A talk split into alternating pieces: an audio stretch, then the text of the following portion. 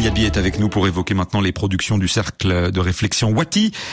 Gilles, vous parlez de migration climatique cette semaine. Ces gens qui quittent ou qui vont devoir quitter leur domicile, non pas à cause de la guerre ou des violences, mais parce que le climat le rend proprement invivable. Oui, le changement climatique et ses effets multiples, complexes et inégaux sur chacune des régions de la planète viennent ajouter un facteur d'incertitude supplémentaire sur les perspectives de la mobilité humaine au cours des prochaines décennies.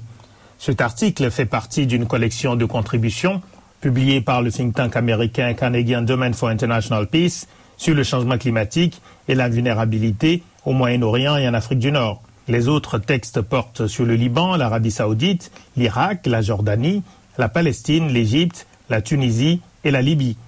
Tous ces pays comptent parmi les plus exposés aux effets du changement climatique, notamment la montée en flèche des vagues de chaleur, la diminution des précipitations, les sécheresses prolongées, l'intensification des tempêtes de sable et des inondations, et l'élévation du niveau de la mer. Alors vous avez examiné les prévisions des experts sur les effets des changements climatiques en Afrique de l'Ouest et en Afrique du Nord. Que disent ces prévisions? Oui, les prévisions en matière de climat n'établissent pas des certitudes, mais les travaux des scientifiques convergent sur des évolutions très probables qui sont en fait déjà à l'œuvre. En Afrique du Nord, tous les modèles climatiques prévoient une forte augmentation des vagues de chaleur. Si le réchauffement de la planète atteint plus 4 degrés Celsius, on estime que certaines régions, comme en Algérie, pourraient voir leur température d'été moyenne augmenter de plus 8 degrés d'ici à la fin du siècle. Une diminution des précipitations, les pluies dans le langage commun, est prévue dans de grandes parties de l'Afrique du Nord. Avec de fréquents jours de chaleur affichant des températures maximales quotidiennes supérieures à 50 degrés Celsius, le climat pourrait changer de manière si radicale que certaines parties de l'Afrique du Nord deviendraient inhabitables pour certaines espèces, y compris les êtres humains. En Afrique de l'Ouest aussi, les projections climatiques euh, font apparaître une forte hausse de la moyenne des températures, de leur variabilité et de leurs extrêmes.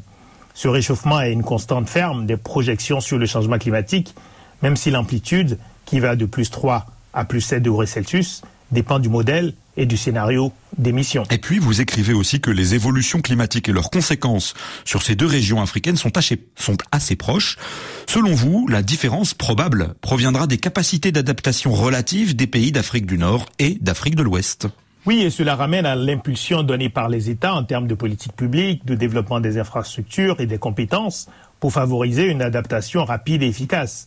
Les perspectives économiques, politiques et sécuritaires dans les deux régions pendant les décennies à venir seront au moins aussi déterminantes que les manifestations du changement climatique comme facteur déclencheur des mouvements de population au sein des pays, vers des pays voisins ou plus loin, dans une autre partie du continent ou vers un autre continent. Les évolutions démographiques seront aussi un facteur déterminant de l'ampleur et de la direction des migrations africaines à venir. Les effets négatifs attendus des changements climatiques affecteront soit quelques centaines de milliers de personnes, ou quelques dizaines de millions de personnes en fonction des zones qui seront les plus affectées et de la masse des populations qui y habitent. Les données démographiques comparatives de l'Afrique du Nord et de l'Afrique de l'Ouest pourraient donc être un élément majeur des perspectives de migration entre ces deux régions.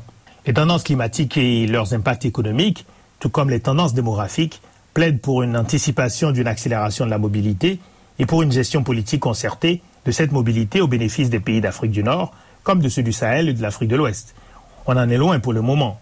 Il n'est pas inutile de rappeler que tous ces pays sont membres de l'Union africaine qui promeut en principe la libre circulation des personnes au sein du continent. Gilles Yabi du cercle Wati avec nous toutes les semaines. Merci Gilles.